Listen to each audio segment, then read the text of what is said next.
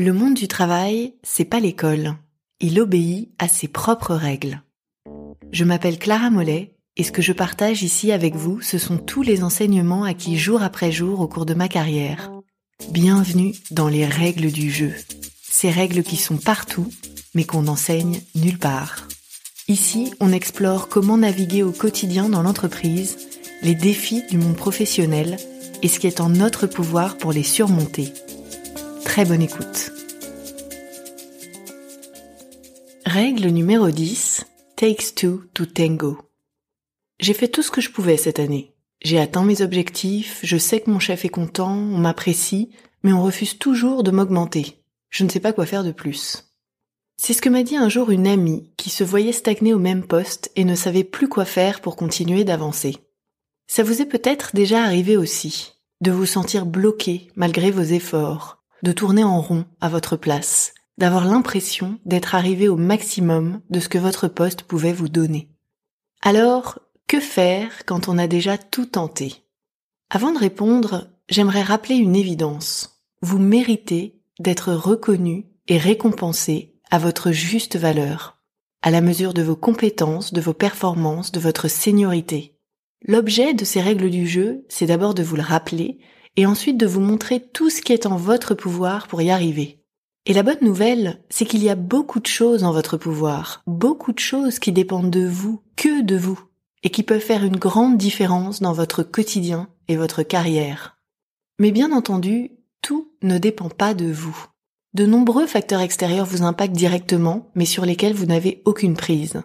Tout ce que vous pouvez faire, c'est votre maximum. Et si les choses ne fonctionnent pas comme vous voulez au final, c'est peut-être pas de votre faute. Alors, comment en être sûr ? Comment savoir qu'on a réellement épuisé toutes les possibilités de notre poste et que c'est lui qui ne nous convient plus ? Il existe, à mon avis, 4 critères pour le déterminer. Le premier, c'est les perspectives. Votre poste doit vous mener quelque part.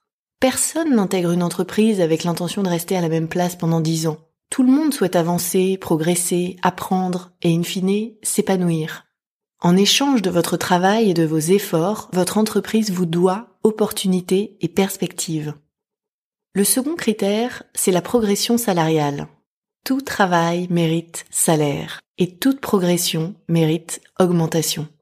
Votre salaire, c'est le reflet de vos compétences, de vos performances, de votre seniorité. Il est censé accompagner votre progression et rester corrélé à votre évolution. Il n'y a aucune raison de brader sa valeur. Le troisième critère, c'est la visibilité. Votre poste doit être un tremplin, pas un placard.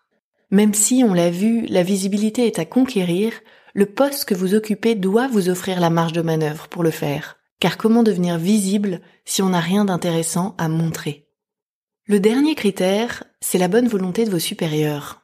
Heureusement, c'est plus rare, mais il peut arriver que l'on fasse face à des supérieurs hiérarchiques de mauvaise volonté.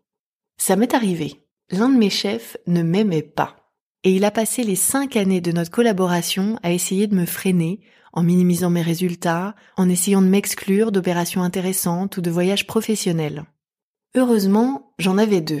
Mais s'il n'y avait eu que lui, je n'aurais pas eu d'autre choix pour continuer d'avancer que de quitter mon poste.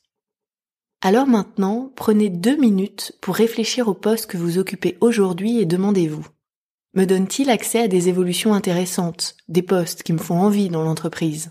Mon évolution salariale reflète-t-elle ma progression ces dernières années ? Suis-je en phase avec mon niveau de responsabilité et le marché du travail ?